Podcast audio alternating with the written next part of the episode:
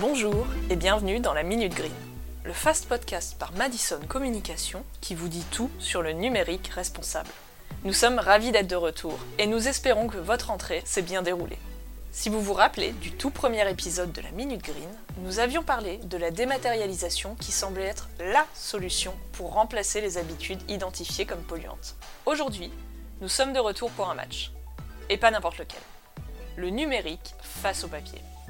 C'est parti On commence avec la durabilité. Avantage pour le papier. Il permet de conserver les données de manière quasiment illimitée. Là où le numérique peut être sujet à des pannes ou des cyberattaques, le papier reste le support de stockage le plus durable et le plus sûr. Sur la consommation d'énergie, difficile de désigner un vainqueur.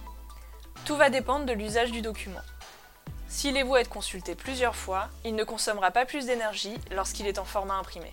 S'il est destiné à être un peu plus consulté, il n'est peut-être pas nécessaire d'utiliser du papier. Et il faut quand même noter que chaque ouverture de document numérique implique un téléchargement de données.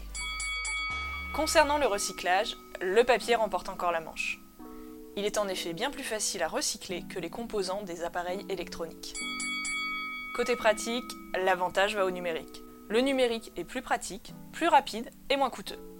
Il facilite notre vie et nos échanges. Sur la consommation des ressources, difficile de départager. La fabrication du papier consomme beaucoup de ressources. On estime que 20 millions d'arbres sont coupés chaque année, dont 1 sur 5 qui proviennent encore de forêts anciennes.